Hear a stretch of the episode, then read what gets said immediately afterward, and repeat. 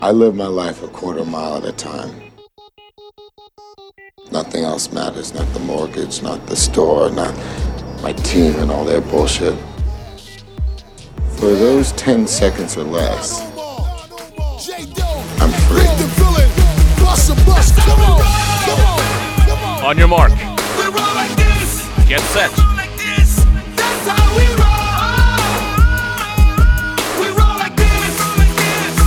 Welcome to now playing Fast and Furious retrospective series. It's gonna be an all time of the night. Bet you're gonna enjoy this. Hosted by Arnie. But man, I don't just think outside the box. I tear it up. It's my thing. Stuart You're the last person in the world I expected to show up. and Jacob. Like it or not, you and your friends are a part of it now. I don't have friends, I got family. These podcasts contain detailed plot spoilers, harsh language, and incentive to drive beyond the posted speed limit. I'm gonna enjoy what happens next. Listener discretion is advised. Only live once. Let's do it. Talking over race.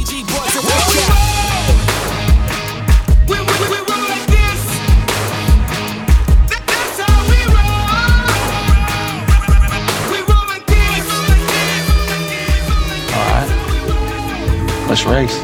Today, we're discussing The Fast and the Furious, I know who the Furious is in this group of hosts. starring Paul Walker, Vin Diesel, Michelle Rodriguez, Jordana Brewster, Rick Yune, directed by Rob Cohen. This is Arnie.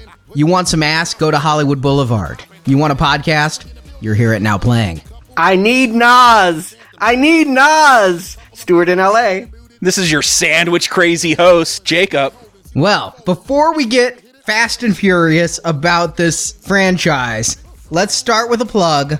In case you didn't hear on our review of Kingsman that we did last week live and then released a couple days later edited, we are doing a Kickstarter. We are trying to take the transition off the headphones and onto the page. I'm really excited about this part. I'm curious why we're talking about great underrated movies in a book and promoting it on Fast and the Furious. The whole concept is we are going to get a hundred reviews from the now playing hosts that detail movies that slip through the cracks. Either they feature people you know and like, but just didn't get the same attention their movies normally do, or you heard too much negative about it and we're here to defend it. But it'll be a hundred reviews.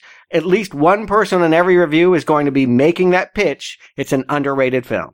Yeah, it's really 300 reviews in one book of 100 movies because at now playing three hosts to a podcast, three people will be reviewing each movie. The person who recommends the film is doing the primary review and then two co-hosts are either going to agree or disagree. But in the end, you will have three ratings and at least one strong recommend coming from the host who put it in the book. But we do need help because books are expensive. It's a dying art and it's not cheap to put a book together. Even an electronic book costs real money. It's artwork. Lawyers, editors. Yes.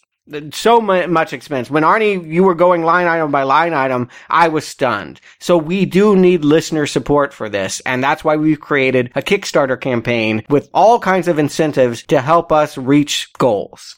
That's right. And remember, we need to reach our goals for these incentives to pay out. But if we reach those goals, people who have been asking for the Aliens podcast to be released from the vault, you can get it. People who want every podcast we've ever done released from the vault, you can get that. Our final remaining DVD sets, those are there. Have you ever thought about joining us for a review on this show to be put out to all of our listeners? You can do that. We need your support in order to make this happen. And we need more engagement than we get on any donation drive we've ever done. We're hoping that the goal of having a physical item in your hand that you can have from now playing instead of just a downloadable MP3 like we put out for free every week is going to help those of you who sit on the sidelines every donation drive and just listen to our free show to really support us and Again, we didn't put big salaries for ourselves in here. Uh, very honest. You mean I'm not going to retire off this? retire, you're not going to make a month's rent. we're lucky if we're not paying out of our own pockets before this is all said and done. But yes, in order to do it right, in order to do it legally, requires lawyers. That's not cheap. Anyone who's ever had to deal with a lawyer knows that's not cheap. We want to make this a pretty book and not just page after page of text. So we've gotten the illustrator who did our DVD cover to do some art inside the book. Having an editor come in to make sure that we are well written on the page and we're not just going to be basically taking blog articles and selling them to you. We're doing everything we can to make this a really great product for you to read and really bring the quality that hopefully you've come to expect from us. But this is only going on for 30 days. Make or break, 30 days. We could have done a 60 day Kickstarter.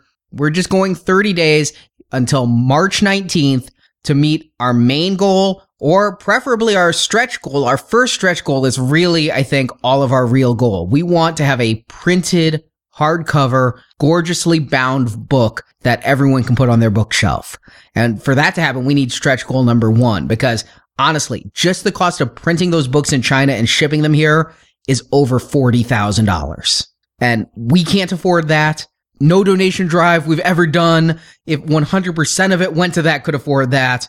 We need your help to kickstart this thing. Kickstarter is a great name for what we're trying to do. Help kickstart now playing into the future. Yeah, it's a great way. I think we're all going to be talking about movies that we would never get a chance to do on the podcast. So it, there's going to be a lot of variety. Arnie, Marjorie, Stuart, and myself each doing 25 main reviews with supplemental reviews. It, it's a great opportunity to really get to know our taste even more and what we like and what we feel is underrated. A lot of Kickstarter rewards out there. We hope that you'll support us and really make this go. We want to have a 10 second Kickstarter donation, like in the Fast and the Furious has a 10 second car. So all the details and the link to our Kickstarter is at our homepage, nowplayingpodcast.com. But now from movies we recommend to the movie we're discussing tonight. Right? Seriously, I was only half kidding that I need nitrous oxide. You know, I've been living a privileged life for a while. You know, I think I started working on now playing as the naysayer that had to sit through all these crappy slasher movies and hated it and red arrowed it. And then when you look at the last six months, Christopher Nolan, Maniac, Oceans, Richard Linklater, Lord of the Rings, Dead Zone, I think it was mostly Green Arrows for me. I really did like everything I was watching. And now I think I've hit a speed bump because uh, this is so outside the kind of movie I would ever watch. I'm not saying I won't like any of them. Arnie, you assure me that it gets better down the road, but I mean, if you were going to manufacture something that I never wanted to watch, I think that it would look something like this. And I'm kind of there with you, Stuart. Maybe someday I would have watched these when nothing better was available. But I feel like with the Fast and the Furious, I've been promised by Arnie, I got to sit through four films I'm not going to like to get to the good stuff.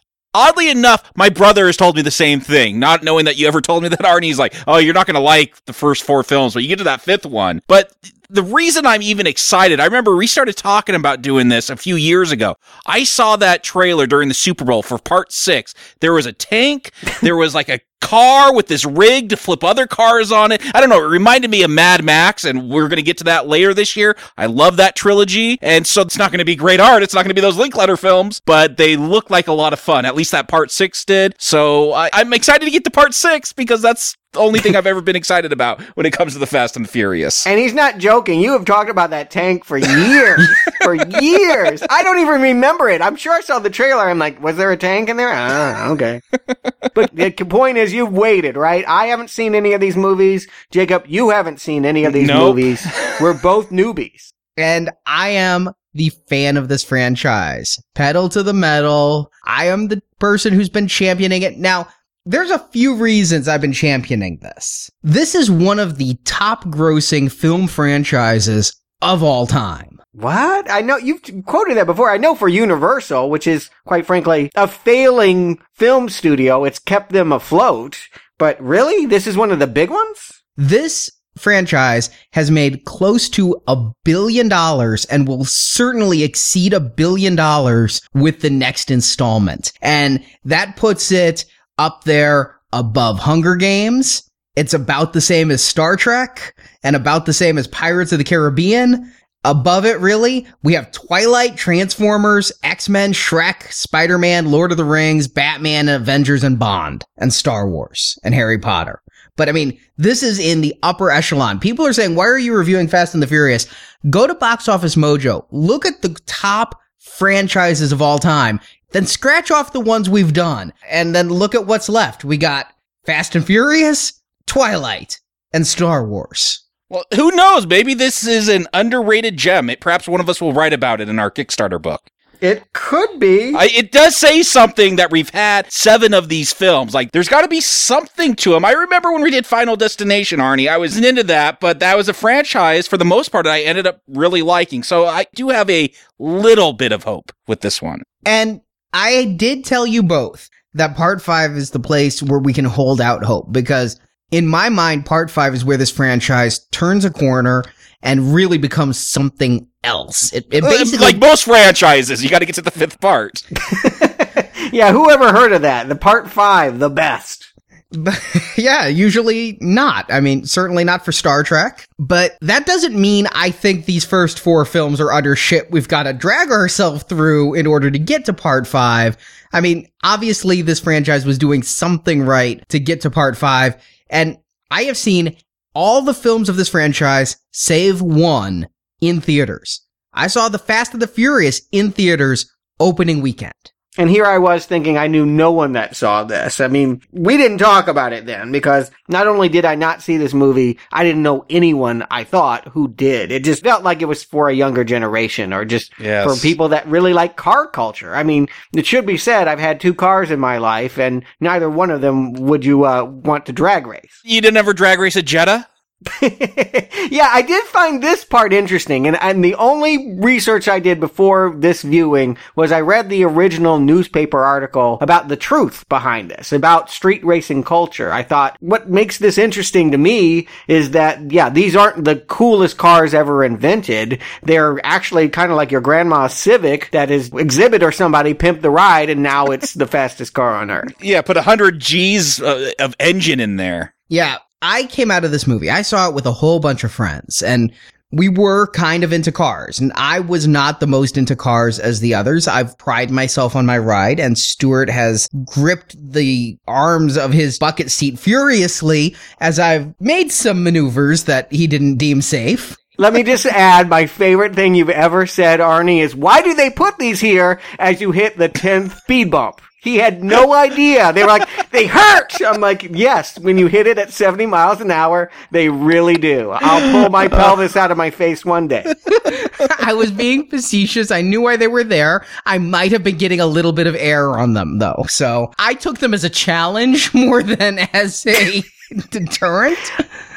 I was being funny, but I was still driving over them at a rate that my shock absorbers may not have appreciated. Yes. But I left and I was making fun of these cars because I thought if you wanted to race, you bought a Ferrari, you bought a Lamborghini, you bought a Corvette, and that they were driving Civics and Sentras. And one of my friends who really got into pimping his own ride and for all I know might have been drag racing on the side was like, no, that's what you want. What's in there, none of it's from the factory. You want a light fiberglass body. You don't want a steel American made car because that's going to slow you down. That's extra weight.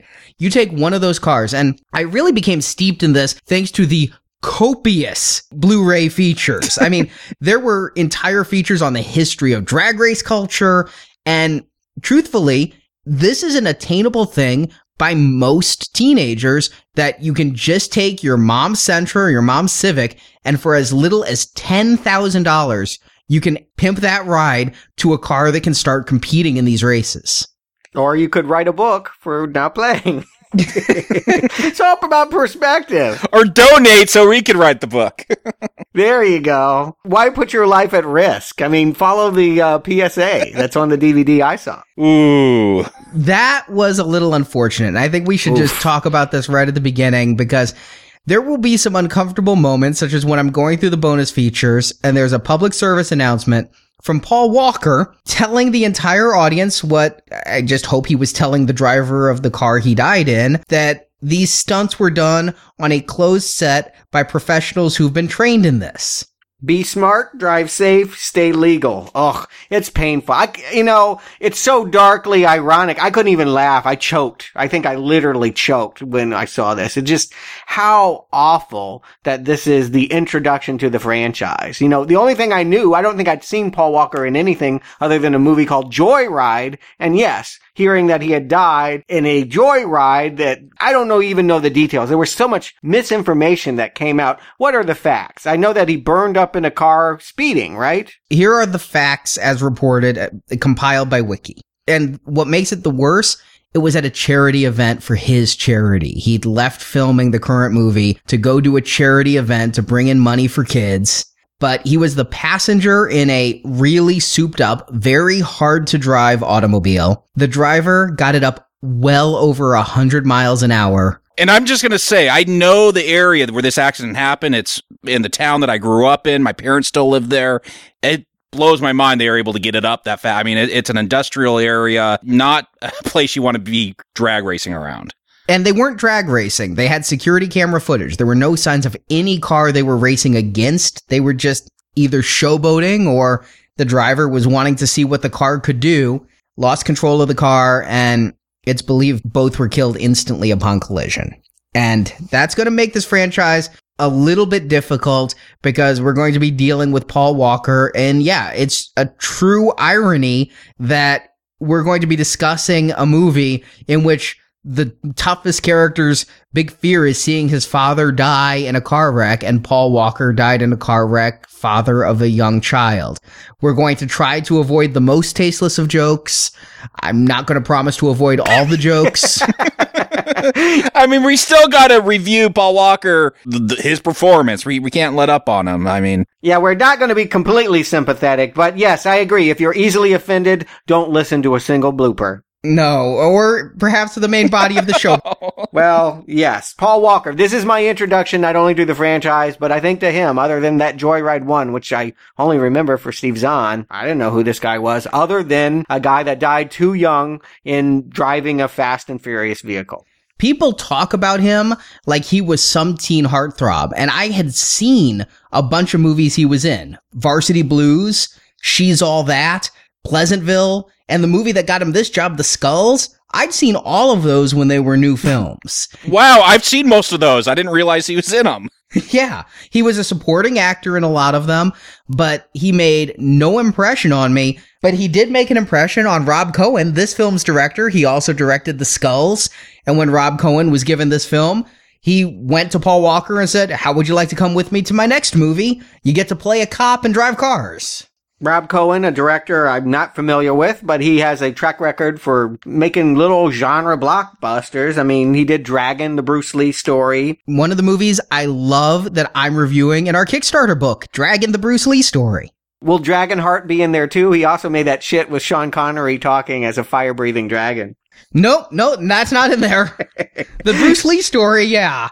Uh, the rest of Rob Cohen's oeuvre, not so much. Although I imagine someday we might get to the Mummy, Tomb of the Dragon Emperor. Triple X. Or maybe we'll do that J Lo re- retrospective I'm dying for. He did just direct that thing about uh, Boy Next Door, where she's the MILF that the kid wants to take the cookies from.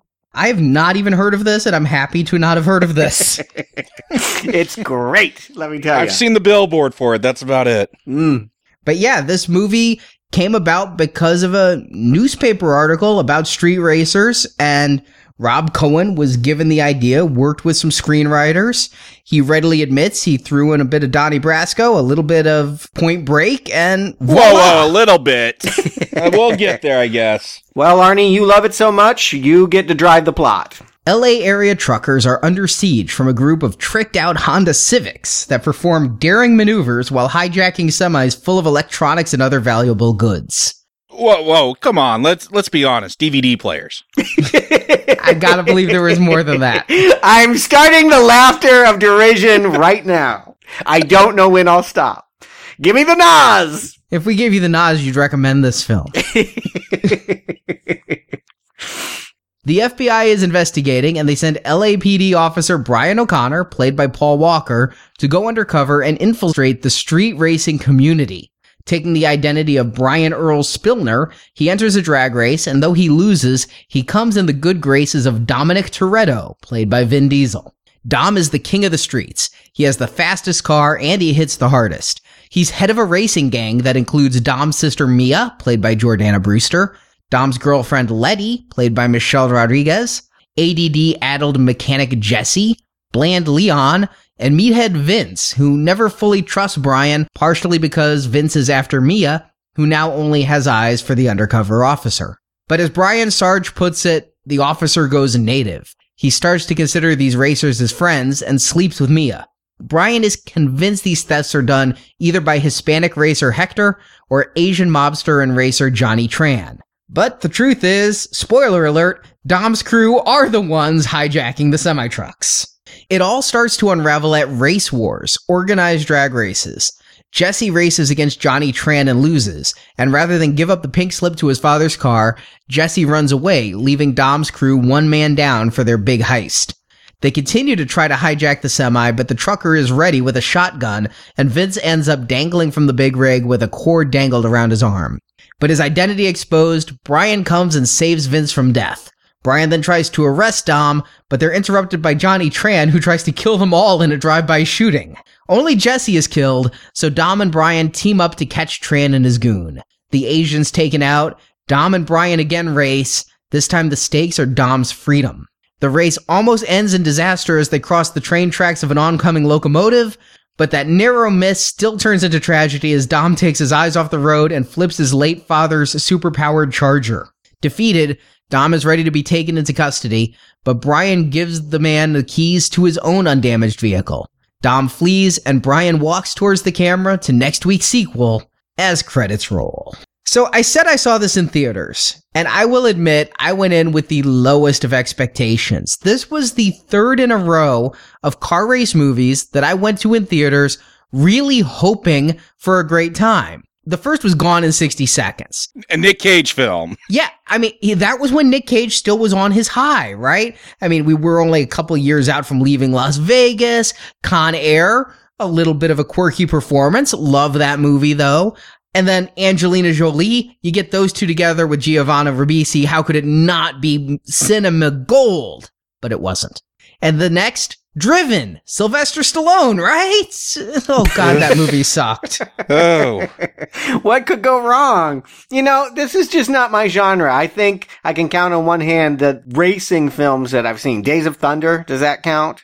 Yeah, I mean, we're talking 15 years before this movie, but yeah. Yes. yeah, yeah. And I don't think it was one of his big hits. I think they all thought it would be Top Gun and it ended up being, I think, a modest success and mostly on Tom Cruise's name when that meant something. Well, yeah, you know, every now and then I see a car based movie, the movie Drive with Ryan Gosling or Nightcrawler with Jake Gyllenhaal. I don't know if these really count as the same thing exactly, but they are LA movies about gangsters that drive fast cars. I said it when we did Speed Racer for those who donated for that podcast. If I'm going to see a car movie, I don't care about the cars. I want a story. That's my draw. I'm not a car person. So, yeah, before Speed Racer, I think the last car film I saw was Days of Thunder. And, you know, Drive, I, great film. I wouldn't really call it a racing film, though. No, if you like the smell of like exhaust, that that movie's for you. It's all about the atmosphere. Really, no one drives that fast. And I'm not necessarily a car movie guy. I'm not really a big fan of Herbie. no? Is that a car? Is that the car genre? Is it? I, I do like Christine, which we'll eventually get to as part of our Stephen King retrospective. But primarily, I think I grew up with a love of racing stuff from TV, growing up watching Dukes of Hazzard and more importantly, Knight Rider. I mean, that with the turbo boost and the car doing the jumps every week. I grew up watching action adventure stories that involved fast cars and car chases at the end. And it's no accident that Gary Scott Thompson, the creator of Knight Rider, is credited with this screenplay. Yeah, and I really feel this feels like a Knight Rider episode to, in many degrees, down to the NOS being an example of the turbo boost. There's no talking cars, but there are cars that do so much you almost think they should talk. The difference is this isn't sci-fi. This is truly based in reality. It may be a bit fantastical, but when they're talking about a 10 second car, I didn't know what they meant. But they're talking about a car that can go from a standstill and cover a quarter of a mile in 10 seconds or less. That means that car is going above 180 miles an hour in less than 10 seconds. That's incredible. That's real life. That's what they're capturing in this movie in a Honda Civic, no less. Like that is the thing. Like I knew growing up out here in LA, it seemed like more of an Asian culture thing. These pipped out Hondas, these cars that just seemed ridiculous. You know, you, you think the big muscle cars, but no. I mean, I get that that is a real thing, and all the nitrous, and I don't know how many people like Paul Walker in this film are hooking up two computers to run their nitrous system, but yeah, I know that this is kind of based in reality. At least I'll give it that much. Yeah, I thought that was part of the charm here. And I'm going to ask as we get into the movie why this couldn't have been even more realistic. Basically, you got the story of Rebel Without a Cause here, but before we get to that, they also got to do Italian job. I mean, the fact that they throw in this crime ring heist on top of this street riding gang stuff feels like a little bit of an excess. I think I would have been fine if this were just the story about a guy who wanted to get a girl by driving a fast car in street races. And that's what I thought we were getting. I thought this was going to be rival racing gangs. I'm shocked when we get to this opening and it's a crime film. It's a heist film. They got harpoons and civics ripping off semi trucks. Here's the really funny thing is No, I'm, that's the really funny thing. harpoons! I watched this movie. I've probably seen it a half dozen or more times before even covering it for now playing. I watched it three times through thanks to some U control commentaries and whatnot for this. And here I am thinking, you know, if this was just a movie about racing, Stuart and Jacob wouldn't be on board. But this is a crime film. There's a chance. but Arnie, the crime, the crime. They are stealing DVD players and not even flat screen TVs. These are electronics. It's t- to be fair, it's 2001. Yeah. I guess DVDs were big then. DVD players were 250 and up, and flat screen TVs just were barely even on the market. In 2005, I still bought a CRT. So you can't judge this movie because it's 14 years old now and they're stealing obsolete technology. No, I can judge any crime syndicate that attacks consumer products on this level. I mean, if it were a real crime gang, I mean, we're going to find out that the people stealing this are doing it so they can get money for their fast car parts. Is that what they're doing it for? Yes, if you want to steal something, how about stealing the fast car parts? And that way you don't have to look like an idiot heisting a fucking $300 TV set. They also show them making like 10 G's off these races. Like they're making a lot of money yeah. in a single race. I get it, they're going to lose sometimes. But furthermore, it looks like they got an inside guy. There's a guy at the docks, like the truck's just been loaded. Why not just go rob the stuff at the docks when it's not driving? there is so many whys to this. The only reason why you would rip them off this way is because you want it to look very kinetic and get the audience excited about fast cars. And tell me it doesn't. In this opening scene, one of the cars drives under the semi. That is freaking dangerous. These are real stunts being performed with real cars, and it is absolutely engaging me and bringing me into this movie. I'm not thinking about these logistic questions you guys are bringing up because I'm having too much fun watching them harpoon the truck. No, I, will give you this. The highest compliment I'll give this movie is all the stunt work and most of the racing work when they're not doing rear projection with the real actors. that's obviously on the soundstage. It looks authentic and some of it is exciting. I mean, again, I'm not this guy, but my criteria for this movie is A, are the stunts and the action good? And B, and this is important, is there anything more to it than that? It needs to have both to get a green arrow from me. But it definitely has the first. And as far as this opening goes for me, look, when we get to Mad Max, one of the big thrills for me is th- those are just real stunts being done there. Those are real people just flipping cars and crashing them into each other. I want to be excited and adrenalized by this opening heist. Like I feel if you're opening with it, it's got to be exciting. Yeah, it's kind of cool when a car drives under the semi, but it didn't wow me. It didn't win me over and get me excited. I was excited by this, and I do think that it helps me. I am not a NASCAR guy. I do not watch NASCAR. I do not go to stock car races. Unless you're putting me behind the wheel of one of those cars, I have no interest in sitting there and watching them go. Instantly, that this is a crime film. Yes, because it's a crime involving fast cars, I uh, am instantly thinking Knight Rider without realizing the screenwriter was involved in that, but it's giving me an in as somebody who enjoys mystery films and crime dramas. Who's doing the heist?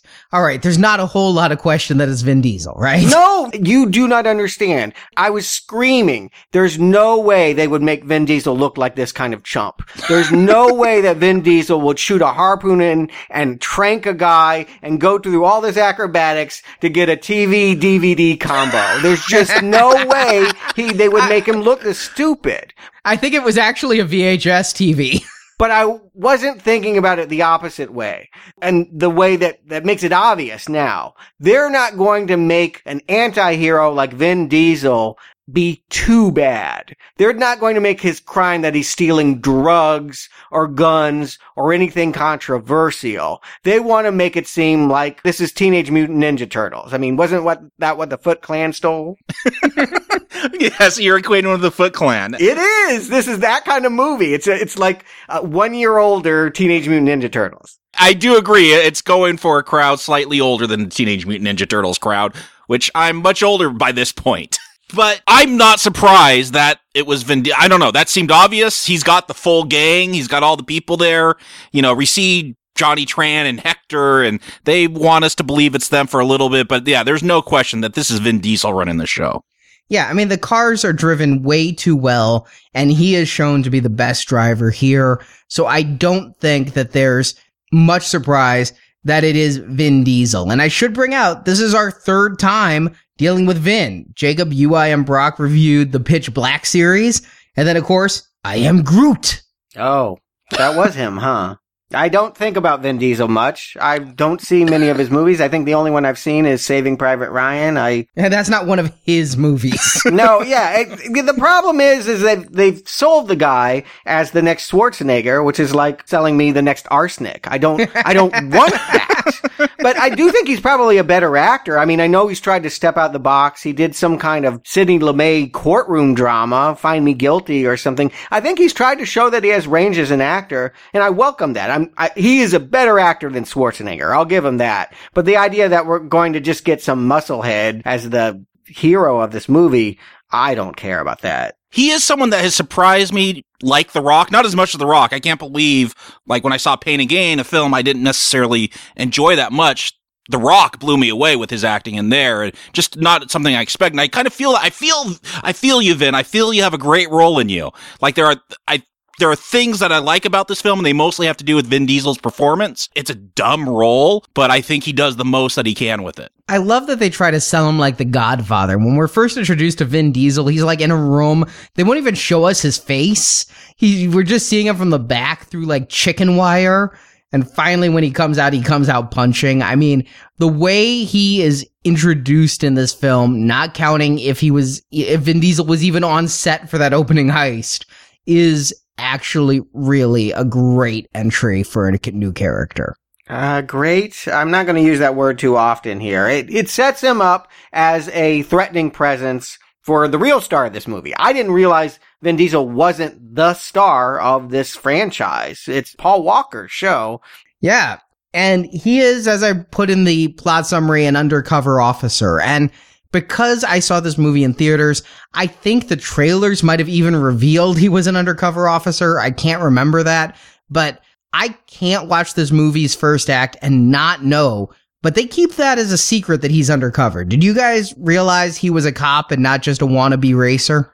biggest shock, more of a shock than this was a heist film, that he was an undercover cop. Shocked me because now this has become point break with cars instead of surfboards. And that's Point Break's a high bar for me. Like, if you're going to try to remake that to a secret remake, that's some balls you got. Well, they are actually remaking Point Break. I know. so they got balls, or at least they're desperate. I don't know that it requires testicles to uh, cash something in, but uh, I actually tried to get Point Break as the review we did right before this because I really feel in order to review this movie, we have to review Point Break, another movie I love. Stuart, for some reason, insisted we do fucking Boyhood, but I was all about Point Break. Oh, now he doesn't want to see Boyhood after he saw it. I'm I'm just gonna say, yeah, I know they're doing a remake of Point Break, but this this is like what a fistful of dollars was to Yojimbo, where like they straight up plagiarize another film and don't give it any credit. Like this, I'm surprised there's not a lawsuit over this film. Well, I will say this. Here's a, a fantastic experiment that I tried and it's true. Close your eyes and you will hear Keanu Reeves in everything that Paul Walker says. He has the exact same intonations in his voice. I wish this was Keanu. I, I'm sorry, Paul Walker, man. I hope he gets better as these films go along, but this is kind of embarrassing, his acting. He's not as good as Keanu? Ouch. Yeah, exactly. He is as good as Keanu. How about yeah, that? That's faint praise. That's not praise. That's damnation. and he's not as good as Keanu was in Point Break. I think Keanu in the 80s, Parenthood, Point Break, Bill and Ted was a much better actor than Keanu after the 90s and in the 90s. But I love Point Break and that this is basically that same story of the undercover officer who befriends the person who's the criminal mastermind. I actually like it. I really do. You say they should sue. I say, hey, I'm happy to see a derivative Point Break story that is almost as good as the original. I don't know how you could say you like Point Break when this is almost as good as the original. Because I'm the fan of the Fast and the Furious. I don't see how you see that big of a difference. The difference is one is surfing, one is racing. But beyond that, they're the same movie, and this is just a more modern take on it with a more thumping soundtrack, of which, of course, I love. Oh, the soundtrack. Uh, talk about feeling old and needing a cane. Like, too much bass, too loud, too much Limp Bizkit. I wanted to turn it down. Like, I, I get it. If you're into these cars, you want the bass and all that, but this soundtrack turned me off. Oh, turn it down. I turned it up and kicked both my subs to max. Of course you did. Yes. I mean, uh, yeah, what we're dealing with are questions of taste. And yes, everything this movie is throwing at me is something that I don't want here at the beginning, but my green arrow won't be whether I like this movie. It'll be whether I think it's well made. And for the get go, for where they're starting off here, I can recognize that it would be very exciting to see the culture presented in this way. I think I liked Paul Walker a lot better when I thought he was going to emulate James Dean in Rebel Without a Cause than when I found out that yes, he is Keanu Reeves in Point Break. You ask, did we know the secret? I didn't know he was an undercover cop. I didn't think he was smart enough to be an undercover cop. He really isn't. I thought this movie was going to be about a young kid proving himself and getting a girl by being a great street racer. I thought casting Paul Walker, he's got that James Dean look about him. I thought that's why they went with the blonde white guy. Again, I didn't know him. To me, coming into this movie, Vin Diesel was the star because of Pitch Black, which had come out a couple years earlier. So that he is our main point of view character. Honestly, when Vin Diesel isn't on frame, I'm a little bit less interested in this movie. Again, he's the strongest performer here. Literally. I mean, he could bench more. I don't know. Ted Levine kind of fascinates me in this film. I don't think he's a better actor, but that dude just fascinates me. Oh, I love Ted Levine. He's basically playing the same role here that he was around the same time on Monk as the police lieutenant, the grumpy police sergeant. But yeah, that he's in this was a nice mind blow. He was also in Joyride, wasn't he? Or was- he was the killer trucker. That is Yeah. true. Rusty Nail, I believe was the name. The ha- the handle. You never see him, but that voice, I mean. Yeah. Put the lotion in the basket, motherfucker. But I can't say he's the toughest one here. I like Dom's crew, specifically his main girl, Letty, played by Michelle Rodriguez. She really broke out big in the early 2000s. She had Resident Evil. She had this film. She'd be on Lost very soon. SWAT. I mean, her big thing was Girl Fight, where she started. This was her follow up. And I really like her in this time. I mean, she's tough, she's sexy, she's funny. Funny.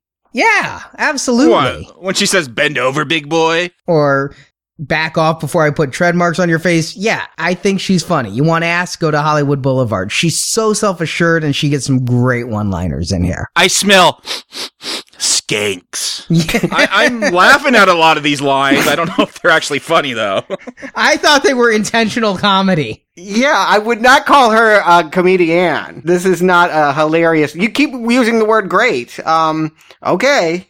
I won't use it about the rest of the gang, but Dom and Letty, they're what I want to see on here, and they're giving me what I want out of this movie. Great. Yeah. The rest of the gang, eh, not so much. I didn't really know Jordana Brewster. I'd seen the faculty, didn't remember her in it. Texas Chainsaw at the beginning. She's the star. Yeah. Good. Great. you can hear that review in the archives. Yeah. And then the rest of them, I mean, I honestly think there's one person too many. Leon? What's Leon doing here? yeah, what does he do? No, he does. He has one function. He's the lookout guy because it's too hard for them to be, you know, straddling a rope to a semi. They need someone on the police scanner. So he's the one that says go when they're street racing and he's the one that says run everyone. It's the cops. That's what he does. He's a horror, basically. And then they got Jesse, who I kind of enjoy the performance we get here from Chad Lindberg. I mean, he kind of remind me of Giovanni Ribisi from Gone in 60 Seconds. I was just going to ask, is the reason why it's not Giovanni Ribisi is because he was in that other racing movie? it really feels like the role that was tailored for him and they cast a look-alike. Yeah. Again, these are broad strokes. Nothing about this is genius. Rob Cohen works in B movie pictures and this is everything you've seen before thrown uh, together and done really fast. I mean, nothing about this is original, but it is competently photographed and they're all recognizable types that people obviously enjoy because they keep popping up in movies. The one who really kind of matters is Vince, who's another actor I don't really know, Matt Schulze. He was in Blade. I don't remember him in Blade. He was in Blade 2. You're right. I think we actually called him out back when we reviewed Blade. And I said, oh, it's the guy from the Fast and the Furious. But it's been so many years since Blade. I didn't remember him until I IMDb'd him. But he's the one who is actually the smartest of the gang because he knows not to trust Brian. Well, here's the thing. I thought this was the obvious culprit. I thought that, aha, there's one dissenter among this gang. Everyone else comes around pretty quickly that the blonde white guy should be their friend. He helps Vin Diesel get away from a street race and he, you know, he seems admirable. He put his car on the line and it was a cool car and everyone has fallen for him.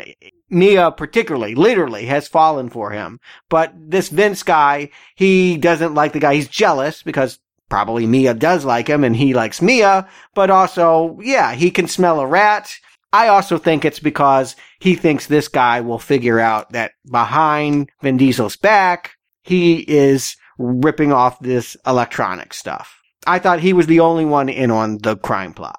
Now, because I'd seen Point Break, I knew it was Vin. I mean, and this was the crew. Because again, I said they introduced Vin like the Godfather. I see this as a crime family. And that's something that they cut out of this film. There's a deleted scene that I think would have really added a lot to this movie. We're going to get it later, but this is a surrogate family. These people do love each other. They treat each other like family. And what Dom is doing is basically bringing in a new little brother to the family. And there's some sibling rivalry going on, but Vin is the father. Mia is really the mother, even though it's a sister, because those two are the head and the rest are the children keeping in line. And you wouldn't have just one of them out there, especially since there's multiple cars involved in this robbery. I knew it was Vin. I think that would have helped me. I just saw them as a gang. They race cars. They steal this stuff. I, I, you know, for me to really get into this film, I wanted more characterization. I wanted, you know, we'll get a speech, we'll get a monologue from Vin Diesel later on about why he's into racing and only lives his life 10 seconds at a time. But I would have felt better if he was Patrick Swayze and he was like this Zen Buddhist surfer. Like there's more character to him. As it's shown in this film, eh, they're just kind of a gang and doing gang stuff. No, you keep using that word, but Mia very specifically on her date says they're not a gang, they're a team. That scene is so ridiculous. How is that any different? All right, so she's on a date with Paul Walker. He's of course trying to pick her brain for information because he's got to report it to his higher ups. And she's like, "Oh, it's a long story. I couldn't tell you how all these people came together." He's like, "I got time."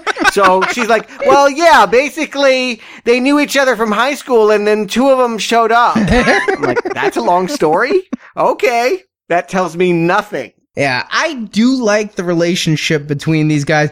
You better hope you like them because Vin and Paul aren't the only ones who are going to be coming back in the future sequels. Maybe not in part two, maybe not in part three, but soon and for the rest of the franchise. But alright, if you're not into the people, what about the races? Because that opening heist is a tease. When it really comes through is when Brian is first trying to integrate himself in the racing community. He's got this kick-ass green car. He's there for the first race.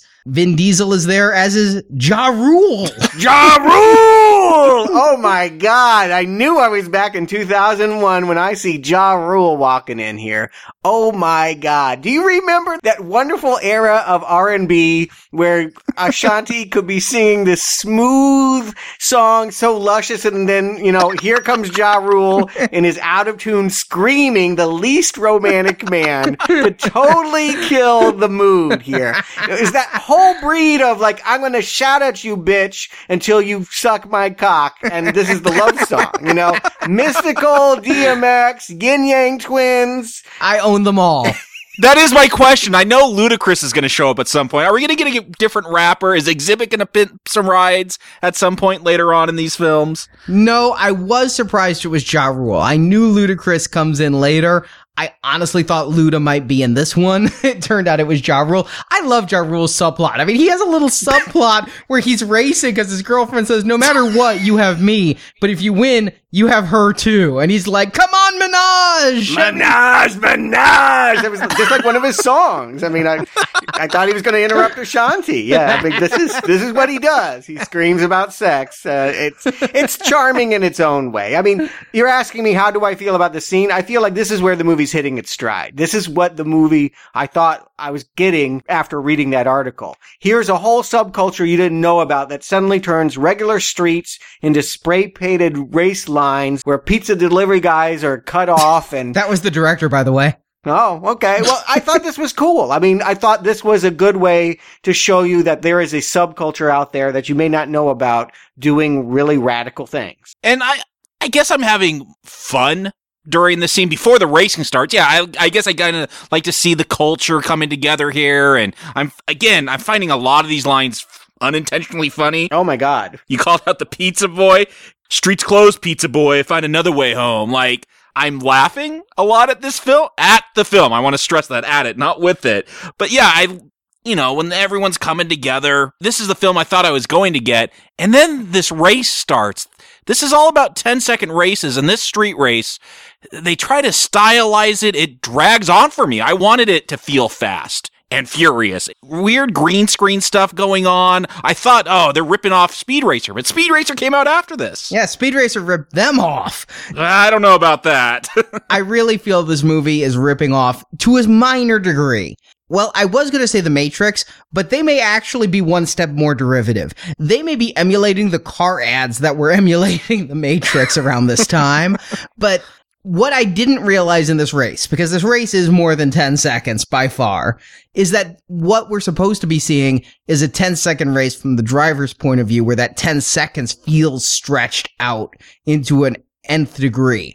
I like some of the stylized things though. When Paul Walker's driving and everything outside starts to get stretchy, they said in the commentary that they wanted it to be like Star Wars jumping to hyperspace. And I didn't make that reference, but uh, that's the feeling I was getting is entering another plane. And that's, I like that it was stylized. I like that they went a little bit surreal with that if they're going to do green screen and it's obvious that these drivers aren't driving these cars there are real cars racing and we see those in the exterior shots anytime we see the drivers they're perfectly safe on a soundstage if they're going to do that then do something speed racery with it and i'm glad they did well, you know, not my thing. Can't get excited about it. I tend to like action scenes that feature real stunts and, and real vehicles and all that. So there is a lot of fakery here in this moment where they're like, the camera is moving through the car so you can see the engine sparking. You can see the NOS igniting and his passenger seat like fell out or something. Like his car almost comes un- glued in this 10 seconds. Yeah, he like blows the chassis or something. It's in disrepair when he comes in second here, but somehow he still has a passenger seat to rescue Vin's ass when the cops come. Yeah, and that's how he gets in Vin's good graces. I think just the floorboards fell out is what happened. And I was surprised the car ran because the engine was smoking after he double doses down on the NOS. And they were talking about the $15,000 in repair, but he could still outrun the cops. Yeah, I, I was just wondering how if this was supposed to be ten seconds, how he was doing commands on two laptops to run his NOS. Yeah, you don't look away from the road at that speed. I was told that these cars, they don't have speedometers because if the drivers knew how fast they were going, they wouldn't. And they don't have rear view mirrors because you can't take your eyes off what's in front of you for a fraction of a second or you're dead. You certainly don't turn and start punching commands into a computer. well, you know what? I'm not asking for realism. I don't know about this subculture. I'm not really into this subculture. I'm going to take this as a B movie. This is very cheesy stuff. You said cheesy lines. Oh my God. Ja Rule is not how you stand by a car. It's how you drive it. I mean, whether you're laughing with it or at it, there is a certain level of giddiness to this scene. And I think, yeah, I'm into this movie as much as I'm going to be and I'm enjoying it well enough. That said, while I was also smirking at the Ja Rule lines, I felt I was smirking with it. With it? Yes. You think that was a line to quote? That felt like a leftover from like Roadhouse or something. I mean, that's a bad line. I like Roadhouse too. So Don't disrespect Roadhouse like that. We're going to bring up Patrick Swayze's, all his movies in this review tonight. Later on, when Paul Walker holds up Vin Diesel in that dance move, it's totally dirty dancing. Just wait until we get to Donnie Darko. but no, at the end of this, when Brian gets out of his car and he's like giddy and he's like, I almost had you. I love Vin Diesel's speech. That is his star making moment in this film when he's like, you never had me. You never had your car. It doesn't matter if you win by an inch or a mile. I love that speech and it, I'm not ironic about it. It's a good speech and all the people there, the vibe of that scene, it's a cool scene. Really? Huh. And oh, and that's what I'm giving Vin Diesel credit for. He takes some really awkward lines and speeches that could be bad and he, he delivers them well. Like he's still able to maintain a tough physique while saying some of these corny lines. Like I feel like he is a menace throughout this film, as silly as I think a lot of this stuff is, that doesn't go away. He's able to sell that menace. I mean, even in the Riddick films where they didn't over really impress me, he was still able to come off as menacing. I, I that's what works for Vin Diesel. Sorry, I, I can't express any enthusiasm for this performance. I didn't even have an opinion about that speech. I didn't even recognize it as a speech. Oh no, it's it's honestly the high point of the movie for me that doesn't involve being behind a wheel. Is that speech. Wow. Okay. And the more I watch this movie for this review, the more I just came to enjoy the nuances of his performance in that speech. The way he wasn't even talking to nuance. I mean, these words you're he using. wasn't even talking to Brian. He was talking to the people around him, all the extras getting engaged. It was not just him chastising Brian. It was the culture chastising Brian. It was a hazing. They recognized he did pretty freaking good. He had a nice car. He was being welcomed into their society, but they had to haze him and give him some crap too. It's a really good scene that keeps me going for the next half hour of this film because pretty soon after that we're introduced to Johnny Tran who's shooting up the car. Now we're in a police drama. We're not going to see a race for quite a while. Anytime this movie wants to have us think about who the culprits could be or anything about the heist, I think it's at a disadvantage. Johnny Tran is here because we need to believe that there's someone other than Vin Diesel ripping off these electronic goods. And I'm just confused when like a triad gang shows up riding motorcycles and pulling out machine guns and shooting up these cars. Like I don't even know. I like I thought it was in a heist film. I was expecting just a car racing film. Now I don't know if this is Lethal Weapon or what this is. How Hollywood that this came from Asian culture and oh great, yeah, you Asians can be in this as the villain. oh. All right, the director did address that where he said he made Dragon, where the Asians are the heroes. He didn't feel like Asians had to be typed where uh, you can't make them villains or you have to make them villains. In this case, he was the right actor for the right part. So they decided, all right, let's make the villains Asian. Well, no, understand what I'm saying. This culture, the primary. Oh, no, I understand what you're saying. Yeah. And the director just decided to do colorblind casting. And again, in truth, they went with Paul Walker because a handsome white guy is more marketable in American movies than an unknown Asian actor who's not doing martial arts. Yeah, I've read the Sony leaks. this is very calculated. Yeah, I agree. It's just kind of unfortunate that this, we're celebrating a culture that is coming from Asian culture and they can only stand in the sidelines and fire guns. It just, Well, also keep in mind that while Asians were definitely an influence on this, the documentary I watched that came with the Blu-ray, it was really ex World War II army vets who went to California that started drag racing culture. Asians became a major part of that culture, but if you want to take it back to the start of drag racing, it wasn't Asians. It was Asians who really got into the pimp my ride, you know, civic kind of racing. Yeah, and that's what I'm referring to. That these are Japanese cars or they come from Asia. The cars themselves, like I said, not sexy cars, but have been turned into something that can compete with a Ferrari. Yeah, I think that that is a credit. I think that's the charm of this movie is that I had to rethink what I knew about a Honda Civic. Yeah, I again, I walked right out of this movie laughing at the fact that Honda Civics would race like this and then realizing, shit, you mean I could afford one of these for less than the price of publishing a book? yeah, then you got to strip everything out of it. Speed bumps, watch out. yeah, but I mean, even the add-ons. Here's the thing: is the engines you can get for 10k. The paint jobs on some of these cars are another 10k. But yeah, this whole bit here, I really do think that scene. It's an extension of the scene where they're having the picnic that would have dealt with them being a family would have helped quite a bit because really what we get for the next half an hour is almost a love triangle between Dom and Mia with Brian as the third point. Uh, you know, is Brian there for Dom? Is Brian there for Mia? Yeah, you know, it's not a romantic love triangle in that way, but yeah, bromance versus the romance. Which one is stronger here? Because he really is bonding with Dom to the point that eventually Ted Levine points it out. Are you just trying to fool us or are you really fooling yourself that you don't think Dom is the criminal here?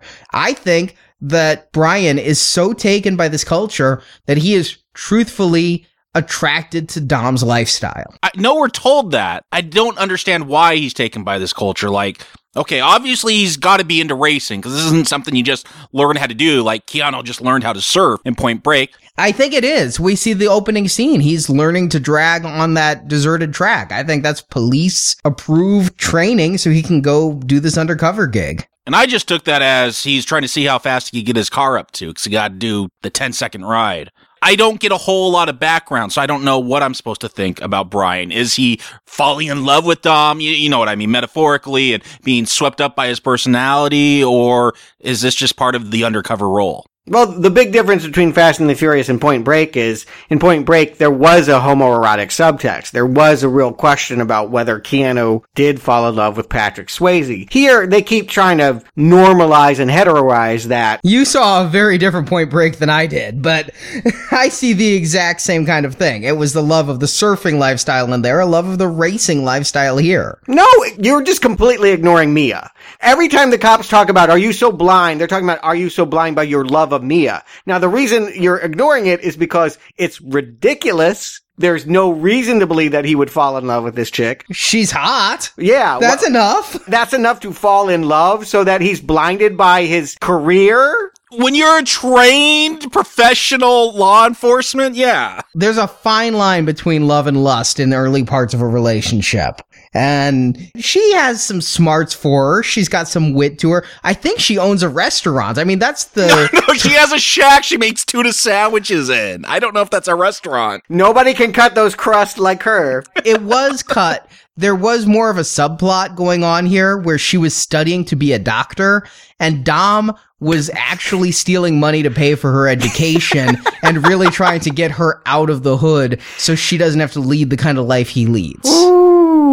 They cut all of it. Apparently, that was the right choice. Why doesn't he go to medical school then if he is so against his own lifestyle? Come on. All of this pathos about that he killed someone, he went up to no, murder he didn't charges. kill. He just assaulted. There was never a death. He turned the man into, I think, a janitor. Yeah. that has to take the bus to work. That's true. Okay. Yeah. You know, when they showed those photos, though, it looked like coroner photos, but you're right. He just brain damaged the guy. But be that as it may, again, every time they want to make Vin look cool, they have to, you know, no, he's only stealing VCRs. I mean, they, just, I don't think it helps him here. I, I was surprised that this was a PG-13 movie. I thought for some reason this franchise was R. Yeah, they had an R rating initially for the gore and they cut it down because they knew their audience. They needed to hit that younger demographic. This wouldn't work as an R rated film. This wouldn't be a billion dollar franchise. As you could probably hear in Stuart and myself's voice. Yeah, it wouldn't make the money it would. It might work better though. Like I said, they seem to be really pulling punches on making Dom look as tough as you guys are claiming he does. Come on, when Brian is snooping around, he thinks Hector might be buying gear, pimping out these Civics to rob the truckers. Vince pulls out the shotgun, and I do love that moment. Like Dom appears, and he's like, "Be very careful what you say." There is menace there mm-hmm. from Dom. I really like that moment. That was a better scene. I'll I'll give you that. You are worried for it because I kept thinking Paul Walker's dumb. How will he get out of this situation? There's no way he can outthink his way here. and, But and I, he didn't outthink him. It, that was a plot contrivance there. That was a bad speech he gave to get out of it. I'm re- doing recon work so we can win race wars. And I thought Race Wars was a real stupid name until I read that article. Oh, it, are you telling me it's real? Yeah, it is real where racers now, because of all the cops, actually rent out tracks and have, they call it race wars, where drag racers come in and they race just off the streets for big money instead of on the streets for big money. And yeah, race wars is what they call it. it. is the point that they're also working out their racial differences here because they make it, you know, like every time we see a driver, there's an Asian, there's Ja Rule, there's the Rasta guy. I mean, Hector. Yeah. Hector, exactly. They seem to want to say that this is a cultural melting pot. By racing cars, they're not shooting each other in gang violence. And from everything I read and everything I saw in the bonus features, that's a reflection of reality. You take away the cars and you put these same kinds of people, the same types of people, and you'd end up with violence, murders, you know, but you put them in this, they don't care about any of that. The racism is gone. It's all about how well you drive and what you drive. That would have made a great movie. Yeah, I agree. Why couldn't we have that movie? That's the same thing as a sports movie or a dance movie or whatever. Why couldn't this just be a cheesy formula about a guy on the outside who ends up in East LA and has to prove himself as a driver and never thought he could, but gets the girl and gets the respect? You guys are discounting what made this the billion dollar franchise is that it's more than races. If this was just a sports movie where it, instead of playing baseball, they're now driving cars and it was just this straight up drama, maybe you two would like it better. It wouldn't be as kick ass a film. No, no, I'll tell you what I would have liked better. Not that this is a bad version of Point Break. Here's the biggest problem for me. There is a ticking clock. The reason Brian has to break this case is because truckers are getting ready to take war to the drag racers. Like, you have just set up a better premise than anything I've seen that there are going to be truckers fighting drag racers, and you're trying to stop that movie from happening. I didn't even catch that. Really? That was a thing going on? Yes, that's why in the big action scene at the end, the trucker has a shotgun because they're like they're arming themselves to go to war if they try to if anyone tries to rob them. Okay, I don't want that movie at all here. I, I mean, I don't want any of these movies. It should, just as a reminder, say I'm out of my comfort zone here. I'm trying to find something I can compliment. What I compliment are the racing scenes. That stunt stuff is what's good here. This heist that you're saying is so awesome that got him all the money. That's where the green arrow flips. I am more or less on board with this movie, believe it or not, for two thirds of it. As silly as it is, I see the appeal, but once we find out that, you know, after being told there's no way that it's anyone but Dom, I'm thinking, okay, it's somebody other than Dom. It's gotta be Vincent. It's gotta be one of these supporting players here. There's no way they're gonna make Vin Diesel look this stupid to show him ripping off DVD players to get auto parts. He's the best driver there is. He should be winning the races and using that money to do whatever he wants. But there's no drama in it. There's no tension in it if it's Johnny Tran because they've set up the bromance and the romance. He's now sleeping with Dom's sister and he's friends with Dom. It has to be Dom. Otherwise, the end is not going to have any resonance at all. It'll just be boring. It'll be okay. Let's go get the bad guy now. Well, how does this play into his backstory? We have all of this. I I would say one of the worst scenes, if not the worst scene in the movie, is when Vin Diesel has to explain why he took a wrench to that guy, and it was because Oh. his father was a auto racer that got clipped and died, and that scene used to be something I liked, but now when he's sitting there telling Paul Walker about watching his father die in a car accident, it's really uncomfortable. For me, as much as I've tried to compliment Vin Diesel throughout this film, this little monologue is bad. I watched my dad burn to death. Terrible. I remember hearing him scream. They said he died before the tanks blew. They said it was me screaming. You can't deliver that good in Yeah. any way. Yeah, That's- it's just bad. It's very cheesy. It's very B movie. And so I'm just swallowing it because I understand that this drama isn't really supposed to work as drama. It's just giving him a moment where I think, oh, we're supposed to be sympathetic. We're supposed to understand why Paul Walker likes him and wants to defend him now. And so why did he go from avenging his dead father's murder to ripping off electronic trucks? I mean, that's petty. He's a petty thief. You told me he was the best fucking driver in the world, and now he is a petty thief that spends, I mean, I don't know how much money it takes to get trank guns and harpoons and all of that, but it's gotta be more than those TVs are worth. I do agree. I didn't see that as a flaw in the film. I didn't think it through. But yes, I guess he probably makes, maybe it's hard to make that much money just drag racing. I mean, you gotta think he's getting hundreds of thousands for these trucks versus, you know, 2000 for a race. no, no, not for trucks. I, I guess you're talking about he's selling the whole truckload. Yeah, I, I do want to know how he's unloading truckloads of DVD players. Maybe he's a big eBayer. We meet the fence. The fence comes in later. He also stole Johnny Trans Engine. There's a neighborhood fence that you take all your stuff to to sell. Oh, okay, that's who that guy was. Yeah, it should have been drugs. This should have been a drug plot to give him that edge that he needed in Menace. We needed to believe that he was a drug kingpin and that his sister's whole concept that, oh, this is not a gang, this is a team was a lie. But you're turning him into a villain when he's supposed to be an anti-hero. We're supposed to know he's a bad guy, but also not want to see him in jail. You're not going to get that if he's dealing drugs to kids. You're not going to get that if he's a murderer. It's a tricky line. It is a tricky line to walk, and I understand that for you, they didn't walk it right. Yeah, it's the difference between green and red. But the correction you are proposing would be a difference between a green and red for a lot of people because you want to like Vin Diesel. You don't want to turn him into a villain. And so your corrections are overcorrecting for the issues you're seeing. Well, here's the thing. I didn't know we needed to like Vin Diesel because we all know that this franchise is going to continue and that he's eventually going to pop back into this. But if this were a standalone movie and this was the first time we were seeing it in 2001, yeah, it could be played that he's just a bad guy that needs to be taken down and Paul Walker is going to have to kill him in the end. But that's not how Point Break went, and they're ripping off Point Break.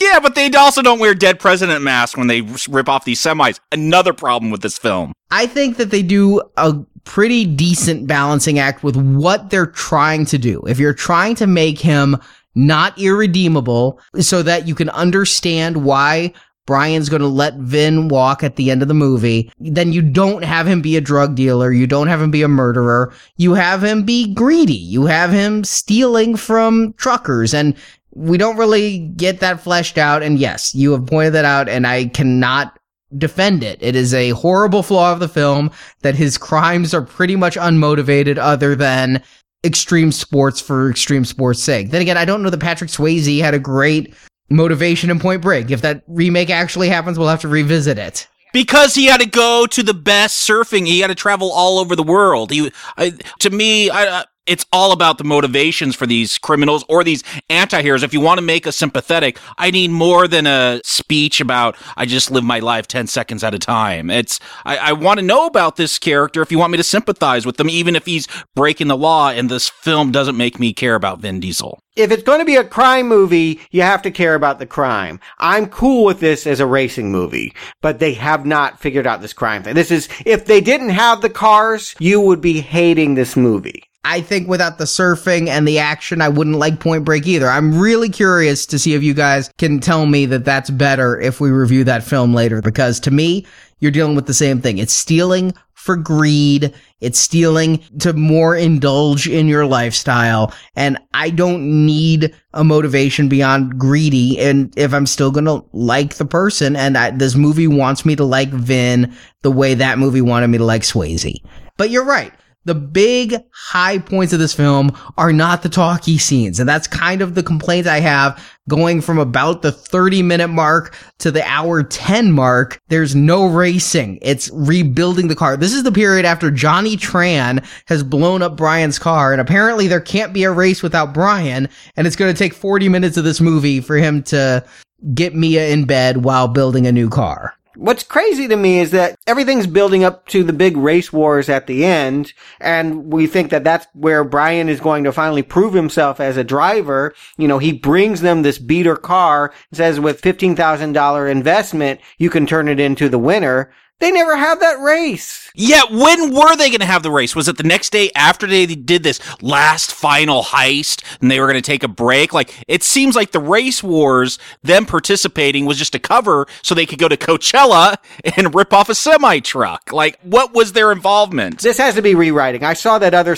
people are credited on this. This had to be at some point somebody radically changing it. There's no way you have a racing movie in which you tell someone that they've got to prove themselves on the track and then never give them their moment. That is baffling beyond belief.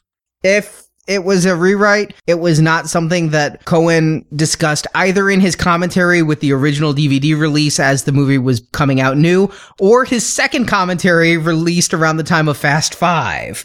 So to them, it wasn't that big a deal. The thing should revolve around crime. At least the intent when they went in. It wasn't rewriting it during production. It was just script evolution, if that's the case. But here, what happens at Race Wars is tensions build with Johnny Tran, tensions build between Brian and Dom, and finally, the big thing, you know, the thing you don't see coming, the twist is that Jesse's the one who sparks everything by losing a race and then going and just driving away, pissing off Johnny Tran more and leaving the crew one man down. Now, there were only three cars in this heist, so why they needed five people, including their mechanic, to pull it off, why they're like all worried that they're one man down when that one wasn't even their, a good driver, and I don't see Jesse as the kind who is going to rope the semi truck and do that leap. Oh, he was kind of like the engineer. He was told he should go to like ITT Tech or something by Brian. I, I don't know. Maybe he knew the right trajectory to shoot that harpoon. Have him listening to the police monitor. You, you give that other guy something to do. But the reason why we didn't see that coming, Arnie, is because it's incredibly stupid. Like, there's, yeah, I was gonna ask, did I miss something during all the talkie parts here where like Jesse feels inferior for not racing a car, so he decides to put up his Jetta to race Tran? Like it, that seemed out of nowhere from out of way nowhere. The, the Jo- yeah, and all right, so Johnny Tran beats him. That's not the end of the races. We still got to get him versus Dom. We still got to get him versus Brian. I mean, I just don't get why race wars doesn't matter if that's what we were building towards. It could have been anything. It didn't need to be race wars. It could have just been another drag race that night. They could have made more money at race wars. Did you see that? That's like a rave. They've got all this money and security and barbed wire fences. They'd make more money winning race wars than whatever was in that semi that they go after at Coachella. You can't tell me they're they're gonna make hundred G's at race wars. Why not? They made 10,000 off one street race. Here is the bright point for me. When we get to Coachella, I don't understand why we've gotten to this point, but here we are. Maybe that opening heist scene didn't do much for me. I do love the stunt work here. When Vince, he's trying to climb up the harpoon to get to the trucker, and the trucker pulls out the shotgun. He's dangling from that truck. I do like this little action scene. This is a good 10 minutes of the film. Oh, this is amazing. And here's the scariest freaking part. They actually had that actor on the side of a truck going 60 miles an hour. Yeah, I can believe it. Yeah, it, it looks that way. And I looked him up. He's not a stunt guy. He came from like No. the music world or something, which is why he's playing electric guitar at some point in the movie.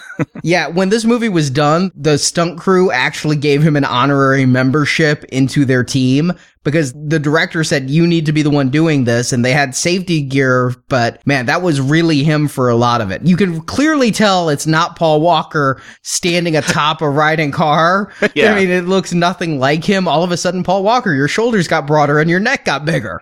But no, that was really the actor playing Vince hanging off of there. And they did some amazing real car work here. And this time you actually have the drivers in the cars as this is happening. Now, they're not driving, they're being towed at 60 miles an hour, but still, this is not green screen fakery. Yeah, it's competent editing, so it looks like they're driving at these fast speeds. It's I will compliment the film. If this film was more like this 10 minutes here, I'd be really into it. It's the climax of the film. It should be the most exciting thing. It is. And I love that Letty is competent too. You know, Vin's tire gets shot. Letty to the rescue. She's the one going under the freaking semi truck. That's really kick ass. I love, you know, earlier at Race Wars, when Johnny Tran starts fighting with Dom, Johnny Tran's henchman comes in. It's Letty that gets that punch in and takes him out. I, I love, in this case, the women are just as tough as the guys. Yeah, but that's common. That's not like groundbreaking here. Name an action movie from the 90s or the 2000s that doesn't have this kind of female chick. This is stock stuff, Arnie. This is not incredible. This is exactly what I would expect to be in here. Okay, Iron Man 1. Pepper Potts did shit. I mean, you, you- I can name a ton of movies that do not have female action stars in them, and that, and especially that don't make them as tough as the men here. And really, it looks like Letty might be the one to rescue Vince. Well, I'm thinking of a certain style of movie like Underworld and Resident Evil and Gone in 60 Seconds. There's that B movie where you always have the tough chick. And I didn't find anything about the characters fascinating at all in this climax. And again, I'm perplexed that they are the crew that's been robbing them. I'm perplexed that one guy with a shotgun has all of these quote fantastic drivers running afoul that they're not good enough to take down one semi. To me, this looks bad on them. But the one thing I won't complain about this movie is the stunt work. You're absolutely right. This stuff is good. It deserves a better scene. I do have to just ask though, if I was a trucker getting robbed, wouldn't you pull over? Right. They've never heard of brakes. I'm going to call BS right away that earlier truckers didn't have guns. I got a friend who hitchhiked across the country.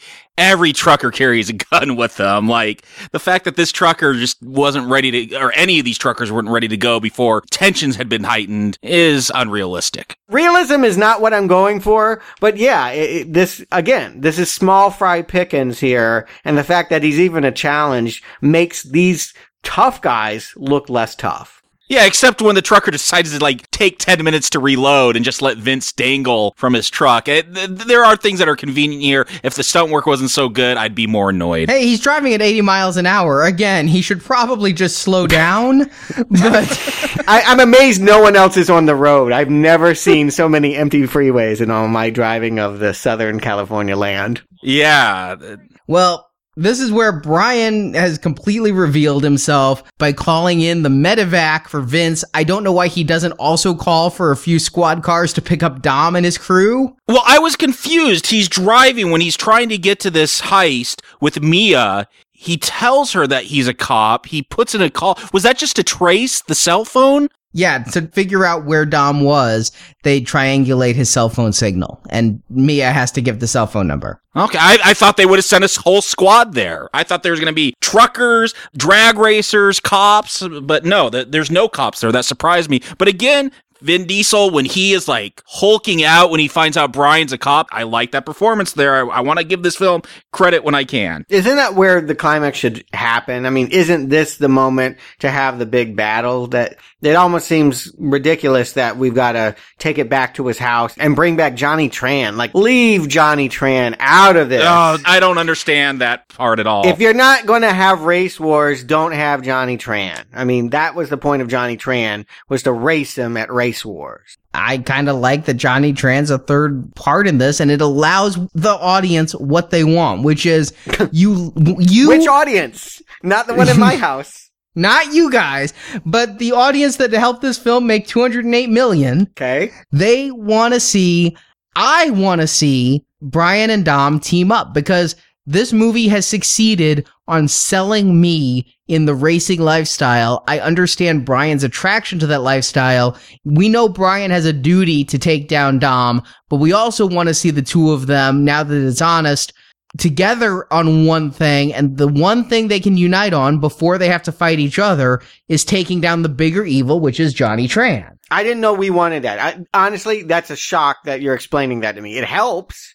I now get why the ending is what it is. I had no idea we were supposed to be rooting for Paul Walker and Vin Diesel to put aside everything and be friends at the end. That's why I call this a love triangle is really by the end, you want to see Brian and Dom consummate their relationship and race together. You don't want to see him fuck, you want to see him race. Okay. But after they finish racing, don't you want to see Vin Diesel in handcuffs? Maybe. I don't even know what I want to happen between Brian and Dom. I just know I don't want Johnny Tran around. This the, all of a sudden there's a drive by. Jesse's dead. They're off racing. I've already had a great climax. This chase doesn't do anything for me. Why are they doing this? Why are they killing them when he won the car? It's twofold. First of all, there's the fact that Jesse ran out without a car, but second, Dom disrespected Johnny Tran in front of all their friends at Race Wars. Oh, he please. knocked Johnny Tran down. It's an honor thing. Okay. I totally missed that scene where he gets tripped. Yeah, I, I saw I saw him get pushed down in the dirt, and so the the retaliation is uh Drive by shooting. okay. Keep in mind, they already pulled out the automatic firearms and blew up a car that Dom owned. yes, Johnny Tran is a ridiculous character, and I hate the way he's been written. I do like this chase though, where they've introduced the motorcycles, they're on the hills. Dom brings out that charger, and you may not have liked the scene where he was discussing the father's death, but I like the fact that he never drove the charger. He was afraid of the charger. He was afraid of what he could do in the charger. It was the car that killed his father, that he's getting behind that wheel. I'm more into this movie than you guys, quite fucking obviously, but it meant something to me to see him going after Johnny Tran to avenge this Jesse, who was his surrogate son in this race. He'd seen his father die in this car. Now he, the father figure, is going to avenge the son. Yeah, I mean, I thought it was cool that they built up to a cool car. Like, yeah, basically, if it was just any old car that Vin Diesel was climbing into, it wouldn't have, well, dare I say, the same impact. This didn't have much impact on me, but, but yeah, it means something more that they built this car up as having a bad legacy and meaning something to that character. I am wondering where they found these hills of LA where they're flying in the air. I'm like, I have never seen a hill driving anywhere here in the Southland. It looks like the Silver Lake area to me, just by Hollywood. That Scott Hill's there. I don't know where else it would be though. Yeah, the director said this was filmed in Silver Lake.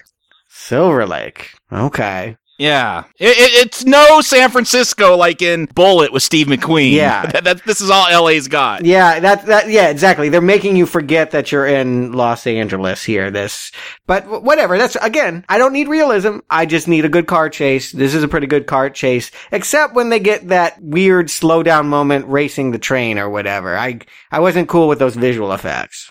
Okay, that's a different race. After they take out Johnny Tran, and I like the emotion there where Dom is gonna run. He's already said he'd rather die than go back. He did two years for assault. He'd rather die than go back to prison, and he's gonna do more than two years for stealing all these trucks and tasering the truckers. And it's gotta come down to a race. And the question is, can Brian beat him? And it's just a quarter mile race. And yeah, there's some cheesy dialogue. This is where I used to race as a kid. It's exactly a quarter mile to those tracks. Yeah, okay, whatever. We want to see them race. This is what the whole movie's been about. At the end of Rocky, you get a fist fight. At the end of this, you get a race. I get it. Yeah, we want this race. It just seems to have been such a convoluted path that no way it could take 10 seconds to get there, to get to this point. It, it's, th- this is going through traffic and off ramps and on ramps to get here. I, I wish this felt more natural or I just cared more at this point. Now it's just like, I've seen drive-bys. We're gone after the Asian triad. Now we're going to race for some reason. I agree with you. Conceptually, if it were these two, we'd want to see them in a final showdown. I don't know why this isn't at Race Wars. Again, I will make the advocation. It would have been enough to have a cool race in the organized race competition they were enrolled in. But then you couldn't have had a train and a semi truck. You're right.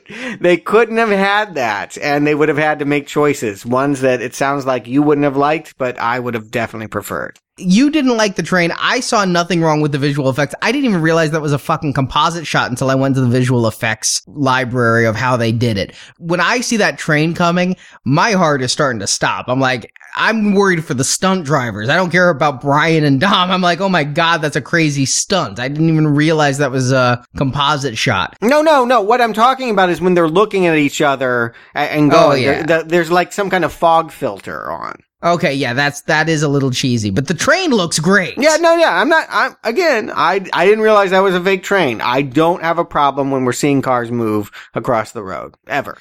And then when the charger hits that truck, I remember the first time I saw that because the train, you're like, oh my God, is he going to get hit by a train? Oh my God, is he going to get hit by a train?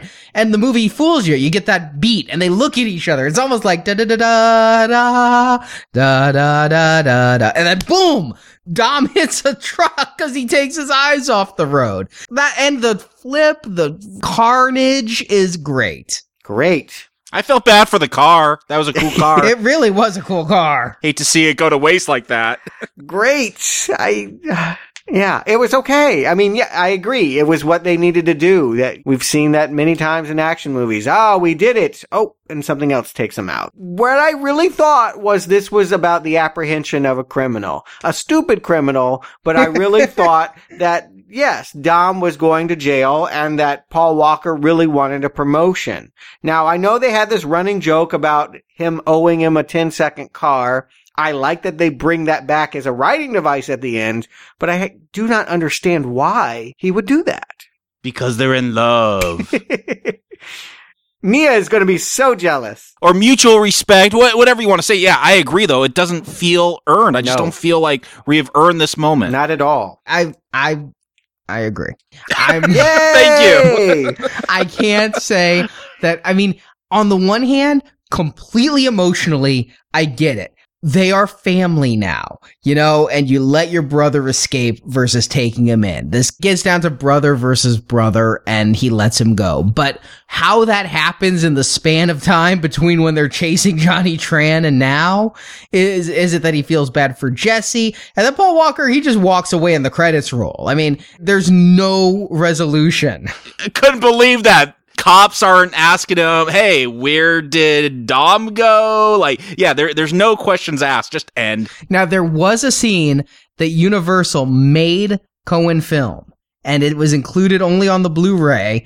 It was the ending they wanted. It actually has Ted Levine dropping off Brian, who has quit the force. It was quit or be fired, so he quit the force, going and reuniting with Mia, and they're still in love, and they kiss, and credits roll. I really feel like charges should be pressed against him. You don't get, just get to quit the force.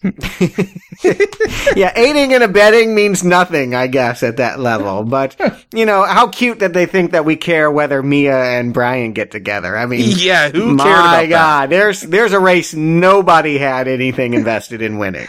Yeah, uh, all the test audiences hated that, so they went with the ending that Cohen wanted, which was this: Dom drives off into the sunset, and Brian walks to an unknown future, and we will find out what happens to him. In uh, if you bought the Blu-ray, there's actually a short movie that w- tells what happens to Brian between Fast and Furious one and two, and I'll talk about that next week on the show. But Fast and Furious two, it's Brian's song. Well, yeah, Dom. I don't know. He's just chilling in Baja, Mexico now, living life ten seconds at a time. Yeah, there's a little extra. If you made it through cre- credits, I actually did sit through every second of this movie. Uh, the- I didn't plan to, but they kept showing these images. I'm like, I wonder if these are building up to something. Nick So I- Fury's gonna come and recruit Yeah. Dom.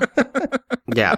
Yeah, there is that scene of Vin at the end. He gets away, so we know that he will return at some point. I didn't, I don't think I realized he wasn't in next week's movie, but I know that the cast revolves, and so, yeah, okay, that's fine. I, I'm completely fine with Vin Diesel not returning next week.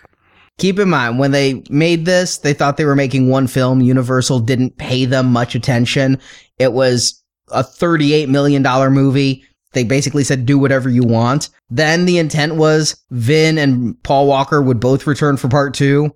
And then it looked like Vin would never return to the franchise. So this might have been the last we'd see of Dom quite literally driving into the sunset. But let's race to our own finish here because I know the answer to this. But Jacob Stuart, why don't you recommend The Fast and the Furious? Jacob? It's just unfortunate that they com- tried to sell this film as one of my favorite films, Point Break. I mean, Paul Walker, you are no 90s era Keanu Reeves. Whoever plays Mia, you're no Lori Petty. Oh, that's I like Jordana Brewster's much hotter than Lori Petty. I'll give you that, but come on. That, then there's moments I like him, but he's no Patrick Swayze. Ted Levine, I, I, I'll put him up there with Gary Busey. I'll, I'll give him that. He's better than Gary Busey is now. Well, that's yeah. Who isn't though? But here's the problem. I'm just missing so much. I guess character work here, and I get it. It's a B film, but I want to feel like I know what these characters want and what their motivations are. Yeah, there's some cool stunts, but there's not enough cool stunts to push all the other stuff that's important in storytelling to the side. For me, really, that climax scene with the Vince hanging from the truck. That's a great moment. Unfortunately, that's only about 10 minutes of this film. The rest, I'm confused and asking a lot of whys, and I'm not having a lot of fun. I'm laughing at a lot of the lines these actors are being paid to say, but I'm not having a good time. It's, it's not awful. I could see a good film in here that I would enjoy, a good B movie, but this isn't that film. So it's uh, just a mild not recommend for me. Hey, I'm at least just glad I'm not the only one who's used the word great to describe at least part of this film. Because Stuart keeps calling me out. Great! Great! So, so when you said great, I'm surprised Stuart didn't interrupt. I, I try to give this film credit where it earns it. Stuart. Yeah, you know, I set the bar really low and they couldn't jump it. All I asked was that they have cool stunts and they did. And that they did something with them that looked like a story. And the real failing here is that they didn't trust the reality that this was based in. They came up with some half-baked heist thing that's too clowny to look cool. Don't give Vin Diesel ripping off VCRs and DVD players. That's just not worthy of a movie villain or anti-hero. That makes him look stupid. That you wonder why you would waste so much gas on such a dumb plot. It's just mind boggling to me that they had this plot in here. And so I think, yeah, this franchise could get better if they ever got a better heist. They could get this formula right. But no, for this first entry, it is a mild not recommend. I didn't hate it either, believe it or not. For two thirds of this, I was going to give it a pass and give it a green arrow. But I'm sorry. Once they threw their hands up in defeat and walked away from race wars and said, Oh yeah, Vin and them all did it. Uh, there's no mystery. There was nothing left for me to enjoy here. It's, it's a stupid movie, but more importantly, it's just not a very satisfying movie. And so we not recommend. I feel that in my defense of this film, I may have been like Brian. I may have gone native. Uh, seeing you two not having much fun with this may have made me more enamored with this film on this podcast than I actually feel. The film has its flaws. Some I completely recognized, like several of the performances and the 40 minute dramatic scenes of bonding between races from the time Paul Walker's car gets blown up to the time that they show up at Race Wars and are ready to drag again. And then, of course, as you guys pointed out, yeah. What are they doing with these VHS TVs and DVD players? I want to see that scene where he's on the corner being like, buy it. I've watched like 30 minutes of extra footage and none of it has to do with You that. can rewind, you can skip over. I hear we're going to get a TiVo next Oh, week. shit. I want that scene, man. I want you to write that, Stuart. I want you to act it out. Everything. it would be even funnier than Vin Diesel's breakdancing video that's out on YouTube. Uh, but there's still something in this movie that adrenalizes me. And this movie came out in 2001. It pushed me into my early midlife crisis because when this movie came out, I drove a Ford Explorer. Within two years, I got the best, coolest car I could afford, which was a Chrysler convertible. I put two 12 inch subs in the back. I did have some ground effects and, uh, I drove a little bit. I, I got my share of speeding tickets.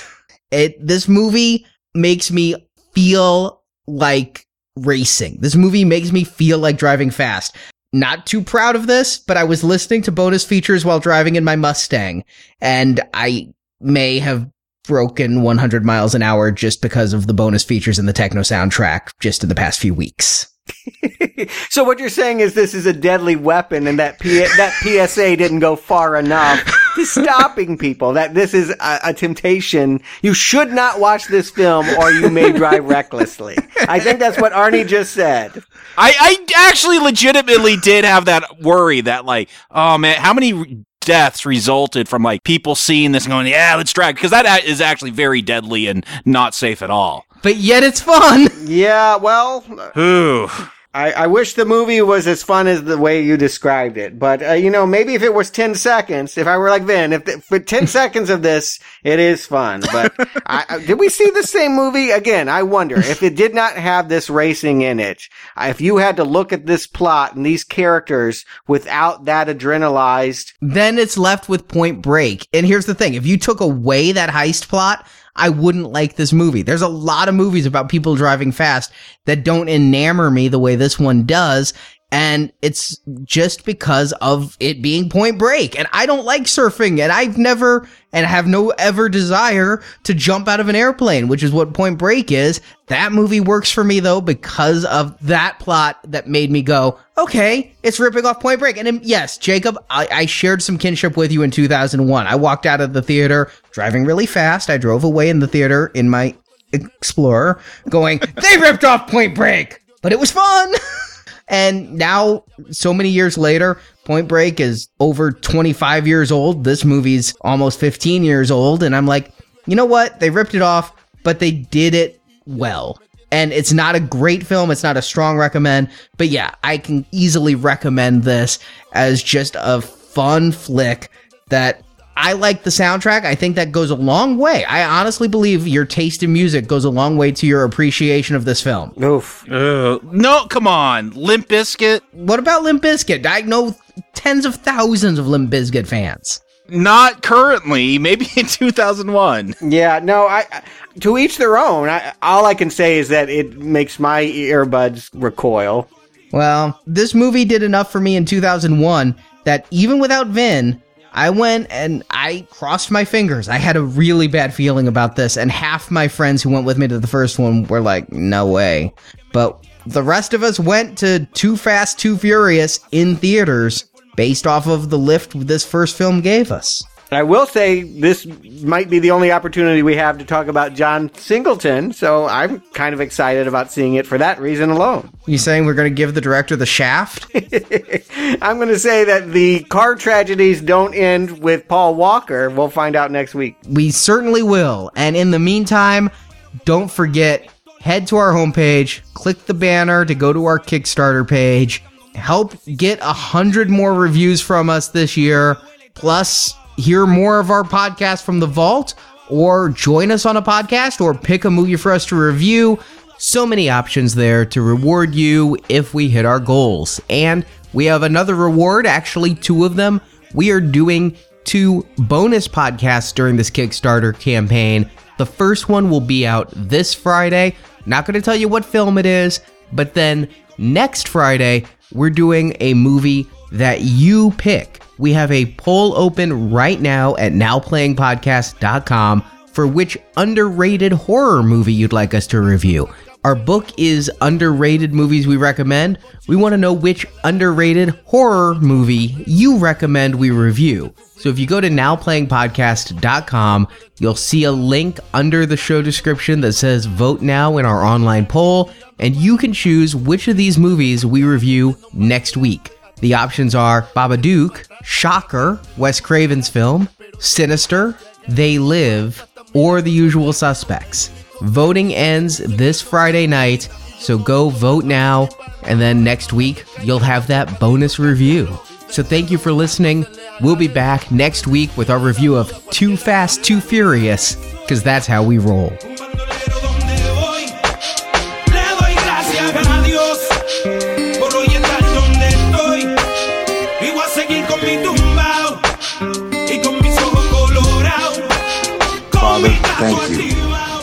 Gathering of friends, Father, we give thanks for all the choices we've made because that's what makes us who we are. Let us forever cherish the loved ones we've lost along the way. And most of all, thank you for fast cars. Thank you for listening to this episode of Now Playing, and we hope you've enjoyed the show.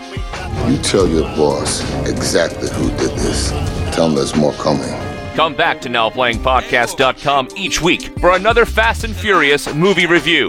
You gotta get out of here. I ain't running anymore. Also at NowPlayingPodcast.com, you can find more movie reviews, including Pitch Black, Rambo, Robocop, The Avengers, and hundreds more. You say what? This just went from Mission Impossible to Mission and freaking Sanity. While at NowPlayingPodcast.com, be sure to join our forums where you can discuss this review with other listeners. You're in. There's always room for family. You can also follow Now Playing on Facebook, Twitter, and Google where we post announcements of new episodes and where the hosts post movie mini reviews. Like a whole lot of vaginal activity to me. Links to our social media pages are at nowplayingpodcast.com. One last ride. See exclusive videos and interviews on the Now Playing Podcast YouTube channel. You can find the link on our homepage. I'll see you soon, Toretto. Forward to a come.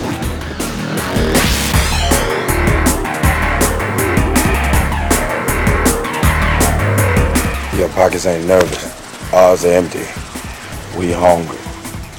Now Playing is an independent podcast with no sponsors or ads. It's donations from listeners like you that keep Now Playing on the air. You got the best crew in the world standing right in front of you.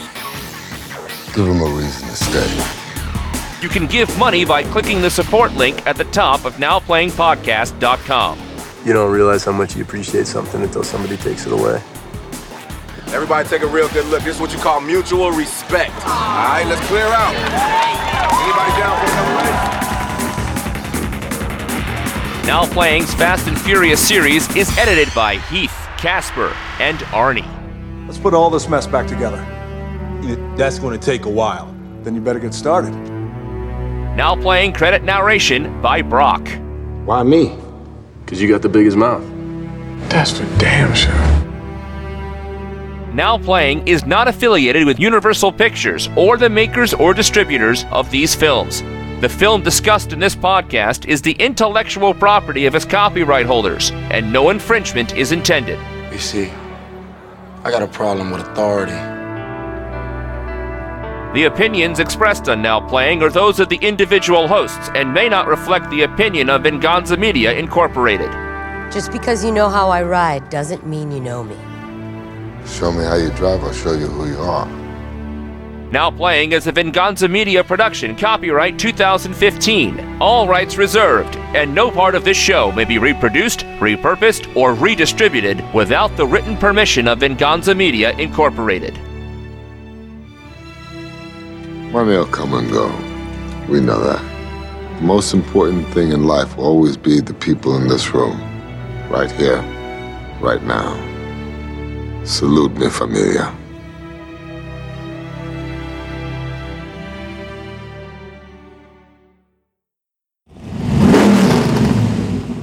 Today, because Stuart absolutely demanded it, we're discussing The Fast and the Furious.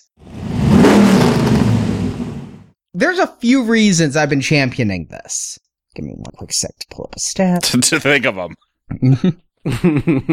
Uh, I actually tried to get Point Blank. Blank? I actually tried to get Point Break. For me, as much as I've c- tried to compliment Vince Diesel, th- this is just this is Vin bad. Diesel, not Vince. Vin, Vin, yeah, sorry.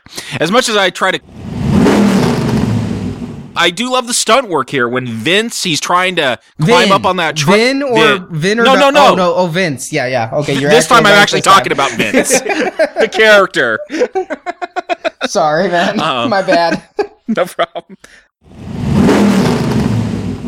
Eventually gets down to brother versus brother, like Johnny Dangerously. But I had to throw that reference in. It's just what I do. Why don't you recommend The Fast and the Furious? Jacob. Uh, whoa. Hello? Yep. you all right? Yep, I'm fine. Oh, that was you, Stuart. I, I, thought, that was, Arnie. you falling out of your chair, Jacob. oh. oh. All right. And it's just because of it being point break and i don't like surfing and i've never and have no ever desire to jump out of an airplane which is what point break is that movie works for me though because What, of what about shoot flea in the foot? It's got that too. It's got everything. I, i'd actually just you know i worship flea no i couldn't shoot him After that chi- last Chili Peppers album, I'd do it. eh, no i still like him maybe Kiedis, but never flea Oh!